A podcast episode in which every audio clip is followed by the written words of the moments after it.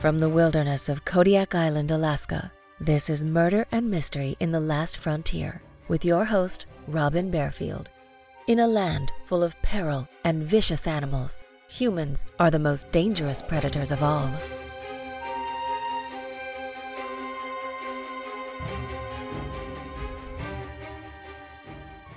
Many serial killers have called Alaska home.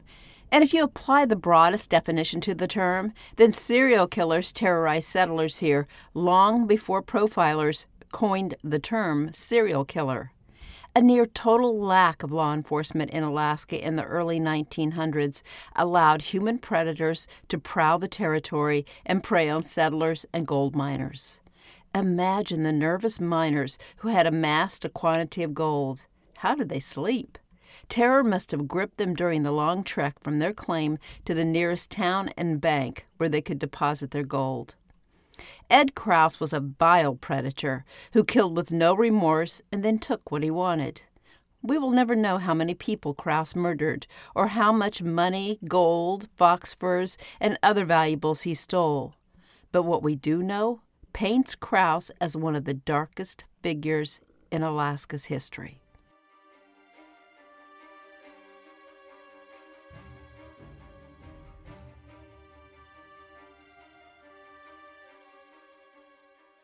Welcome to Murder and Mystery in the Last Frontier.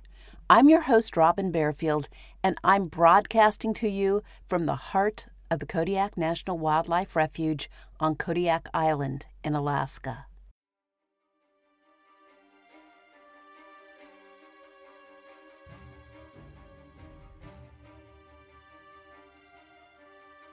The area in southeastern Alaska around Juneau where Kraus operated provided the perfect location for his crimes to go undetected. Deep, fjord like bays and passes indent the coastline and surround the numerous islands in the area. If a murderer had access to a boat, he could quickly dispose of a body and cover up a crime. Prosecutors in the early 1900s shied away from charging a suspect with murder when they had no body even to prove the victim was dead. Circumstantial murder cases were too difficult to prove. During that era, miners and business people came and went frequently in southeast Alaska. Just because a person was there one day and gone the next did not mean someone had murdered him. Between 1912 and 1915, several single prominent businessmen vanished in southeastern Alaska, and the increasingly alarmed citizens pressed law enforcement officials to investigate. When the federal authorities failed to spring into action, the fraternal societies of Juneau raised $1,500 to hire a private detective. This move, more than anything else, spurred the U.S. Marshal and the U.S. Attorney into action. They worried that if mob violence erupted in the Alaska wilderness, their superiors might decide to replace them with law enforcement agents less reticent to respond to the reports of missing men. Kato Yamamoto, a Japanese foreman at the mine near Petersburg, was one of Kraus's first suspected victims. Yamamoto owned property in British Columbia and was educated and prosperous. When he vanished, the mine where he worked owed him $700 in wages. If he meant to leave the area, why wouldn't he first collect his paycheck from the mine? It made no sense for the logical Yamamoto to quit his job without telling anyone or collecting his wages. A while after Yamamoto disappeared, a man who called himself George Hartman wrote to the bankers in Vancouver, British Columbia, where Yamamoto owned real estate. Hartman told the bankers that he offered Yamamoto a mortgage on the property owned by Yamamoto. Hartman now demanded a foreclosure on the property and wanted the property placed in his name. He said Yamamoto had drowned and would not be able to pay the mortgage. The man calling himself George Hartman produced forged documents to back up his claim, and the banker signed over the property to him. In addition to Yamamoto, several other men disappeared, and soon after they were gone, Kraus ended up with the missing men's possessions and money. Many Juneau residents suspected that Kraus and his gang of thugs had murdered the men, but they had no proof because they had no bodies. The missing men were all single and had no close family to raise the alarm and convince the authorities that their loved ones had met with foul play. People believed their friend would not leave without saying goodbye, but they could not prove the man didn't simply pack his bags one day and head south.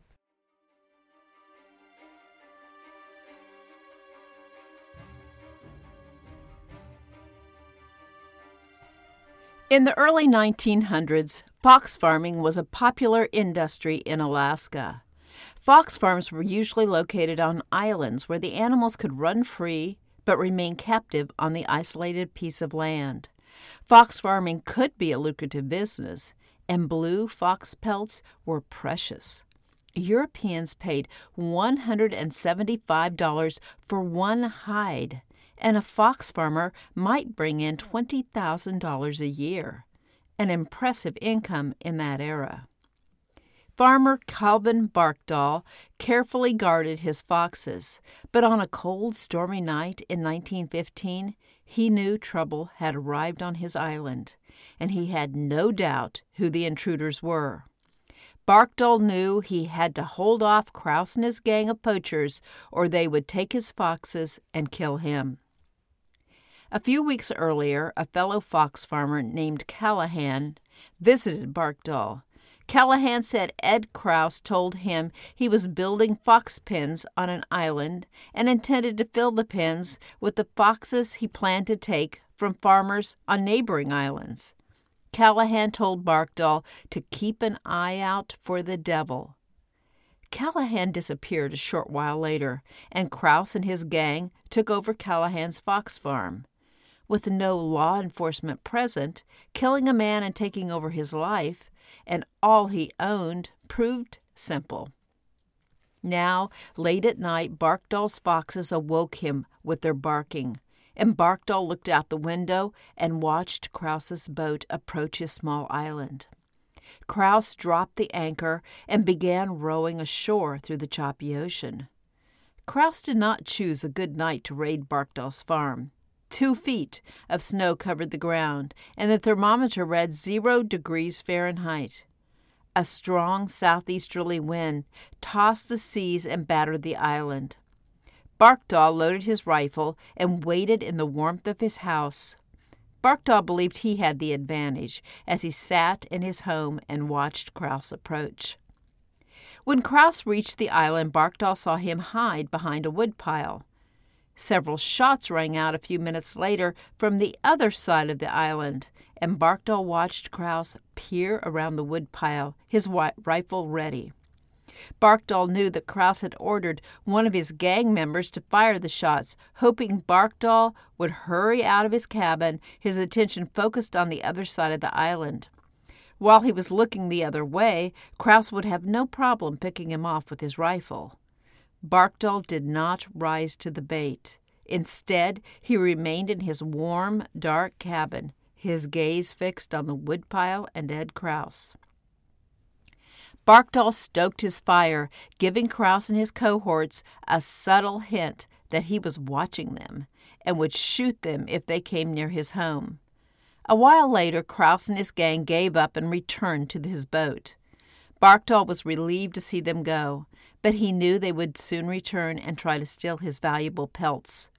Barkdahl quickly packaged 125 blue fox furs worth nearly $22,000 and caught a ride the following day on a halibut boat heading to Petersburg. He shipped his package through the Wells Fargo Express office and breathed a sigh of relief. A short while later, Barkdahl saw Ed Kraus standing on the sidewalk, speaking to a group of men. Barkdahl pushed through the crowd until he faced Kraus. Barkdahl reportedly said, Kraus, you're a cold blooded, low down sneak thief and a murdering skunk. There's a yellow streak up and down your back a foot wide. You won't come out in the open and fight in daylight alone. You have a gang to help you in your dirty work and murdering of innocent, hard-working people at night. I could have killed you half a dozen times last night, but I didn't want to. I want to see the time when the law will catch up with you and you are hanged high by the neck until you are dead. When Barkdahl finished speaking, Kraus stared at him and then turned and walked away. Kraus did not bother Barkdahl or his boxes again.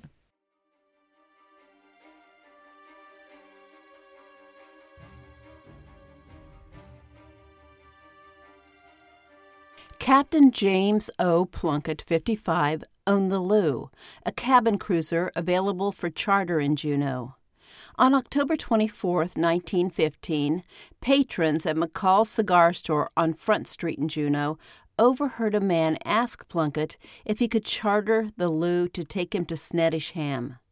Plunkett told the man he could not take him because he had already promised to take a passenger to a mysterious location. This passenger did not want to reveal his intended destination until the last minute. A few days later, the Lou left Juneau, and it did not return. No one saw the boat or its captain again. Four days later, the U.S. Customs Office in Juneau received a letter reporting that the Lou had burned. The letter included the Lou's license and was signed James O. Plunkett. On October 29th, five days after the last reported sighting of Plunkett and his boat, a man appeared at the Treadwell mine on Douglas Island near Juneau and introduced himself as a deputy marshal. He said he had orders to take William Christie, a mine worker, to see the marshal. The man assured the mine foreman that he would bring Christie back to the mine in the afternoon. The foreman released Christie into the man's custody and no one saw William Christie again. Kraus accomplished his abductions and murders in a cold, calculating manner. Although many in Juneau suspected him of violent crimes, they could not prove he had done anything wrong. Kraus made few mistakes and operated under the cloak of darkness and secrecy. His attack on William Christie was unlike any of his other crimes. He abducted Christie in broad daylight, and workers at the mine saw his face. He impersonated a police officer, an indisputable crime that would have given investigators a reason to hold him while they sorted out his more serious offenses. Worst of all, Kraus's acquaintances knew he hated William Christie, and they knew he wanted to make Christie disappear. Christie had recently married a young German woman named Cecile. Cecile and Kraus had previously dated, and Kraus grew jealous when Cecile broke off her relationship with him to begin dating Christie. Although he mostly kept his feelings to himself, his hatred of Christie grew when Christie married Cecile. Kraus seethed and plotted revenge against his rival. When Christie did not come home for dinner, Cecile wondered where he was. Soon Cecile received a note, supposedly from Christie, explaining his absence. Neighbors spotted Kraus near the Christie house around the time the message arrived. Kraus soon became the prime suspect in the disappearance of William Christie. So Kraus jumped on a boat for Ketchikan. From there, he booked passage to Seattle on the passenger ship the Jefferson. Instead of using his name, he traveled under the assumed name of O. E. Moe. Moe was one of the missing men from Juneau whom many believed Kraus had killed.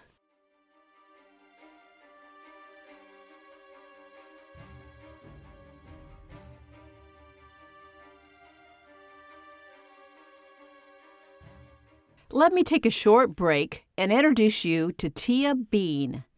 I'll let Tia tell you about her weird little podcast. Hi, guys, it's Tia from My Weird Little Podcast, your go to podcast for all things weird. We talk about the paranormal, we talk about true crime, history. It's pretty much a mixed bag of everything you weirdos want to listen to. So please like, subscribe, find us wherever you listen to podcasts and just be weird. Police waited for the Jefferson to dock in Seattle and watched the disembarking passengers, planning to arrest Kraus when he walked past them. Kraus disguised himself, though, and the officer standing by the gangplank did not recognize him. Kraus walked off the Jefferson and onto the streets of Seattle. Luckily, a former Alaskan, now a salesman in Seattle, saw Kraus on a city street and pointed him out to the police. Kraus was arrested and incarcerated in Seattle. Kraus fought extradition back to Alaska, but he lost the battle and returned to Juneau, where he faced trials for a long list of crimes, including kidnapping and murder. Juries quickly found Kraus guilty of kidnapping Christie and of several frauds involving the property of the missing men. The prosecutor knew, though, that without a body, he would have a difficult task in securing a murder conviction against Kraus. Of all the cases, the Plunkett case seemed to have the best circumstantial evidence. The prosecutor admitted to the jury that the body of James Plunkett was missing. He pointed out how easy it was to dispose of a body in the water rimmed region of southeastern Alaska. He even speculated that Plunkett's final resting spot could be under many fathoms of water near the Taku Glacier the prosecutor made sure the jury understood about Plunkett's long residency in the Juneau area, and witnesses emphasized that Plunkett had no plans to leave Juneau. Witnesses said Plunkett was a sober man of good character who had no relatives outside to visit. He seemed content in Juneau and had not told anyone he planned to leave. Supporting the prosecutor's case was the fact that Kraus had some of Plunkett's property in his possession when the police arrested him. And the prosecutor speculated that Kraus planned to use Plunkett's documents to acquire and control his assets. According to expert testimony, the note to the U.S. Customs Office was typed on Kraus's typewriter, and the signature at the bottom of the note matched Kraus's handwriting. In his closing argument, the prosecutor called Kraus a sneaking wolf and a monster. Although he provided compelling circumstantial evidence, the prosecutor worried that the jury would not find Kraus guilty of murder in the absence of a body. The prosecutor and the citizens of Juneau rejoiced when the jury returned a verdict of murder one. They did not recommend mercy and in February 1917, a judge sentenced Ed Kraus to hang. The judge set the execution date for May 11, 1917.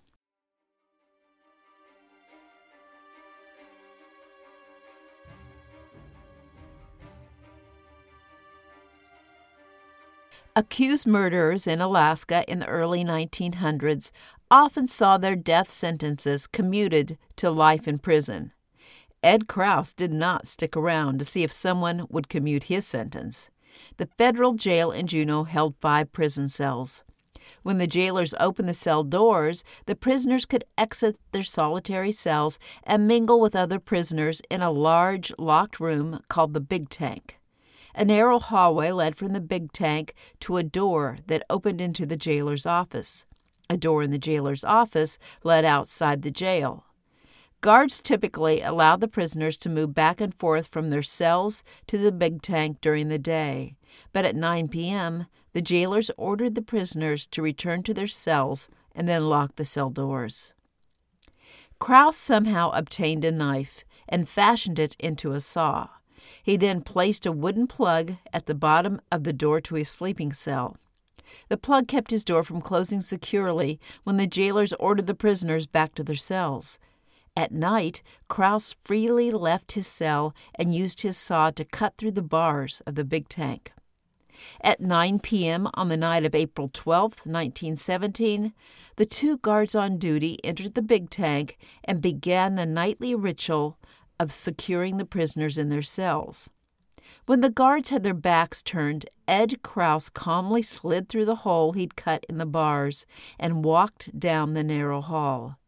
The guards had carelessly left open the door leading from the hallway into the jailer's office, so Kraus entered the jailer's office and exited the jail.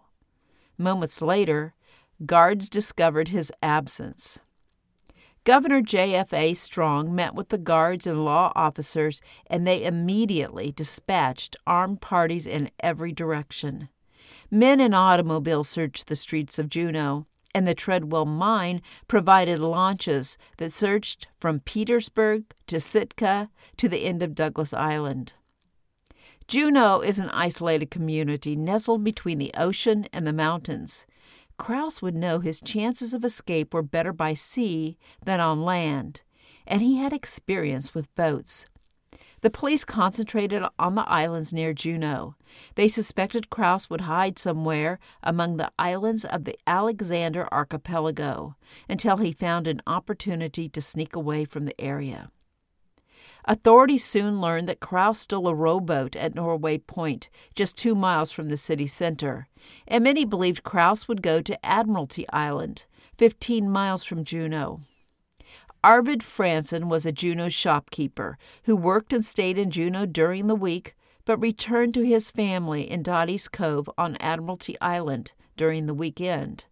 Franson had a wife and six small children in Dottie's Cove. When he heard about Kraus's escape and the speculation that Kraus might head to Admiralty Island, Franson quickly returned to Dottie's Cove and his family. Not long after he arrived home, on the afternoon of Sunday, April 15th, Franson and his wife noticed a man in a small boat rowing to shore. They watched as the man pulled the boat up on the beach and began walking toward their house. Franson told his wife to go out and sweep the front porch. He assured her that he would be behind her, hidden in the brush, with his rifle trained on the man. Mrs. Franson trusted her husband and even remained calm enough to greet the stranger as he approached their house. When the man drew close, Franson stepped out of the brush and leveled his rifle. Franson asked the man if he was Kraus, and the exhausted man replied yes. Kraus continued to approach the Franzens, and Arvid Franson did not hesitate. He shot Kraus twice. One bullet pierced Kraus's heart, and the other entered his head. Ed Kraus died immediately. Franson sent a message to Juneau telling the authorities that he killed Ed Kraus. An inquest the following day exonerated Franson, and he received the $1,000 reward from the Territory of Alaska for the capture, dead or alive, of Ed Kraus. Ed Kraus alone knew the full extent of his crimes, and he took that knowledge with him to the grave. Since he mostly preyed on single men with no families, few people missed them when they disappeared. Law enforcement personnel determined that Kraus murdered at least nine men, and then stole their property. Some historians believe Ed Kraus killed many more men. Some even think he was one of the most prolific serial killers in American history.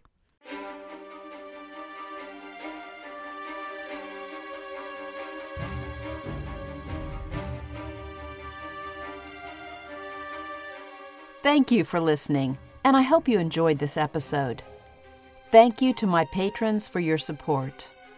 Check out the show notes for more information on how you can support this podcast and unlock extra episodes by joining the Last Frontier Club.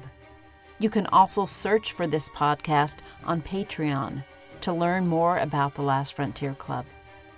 I'll see you soon for the next episode of Murder and Mystery in the Last Frontier.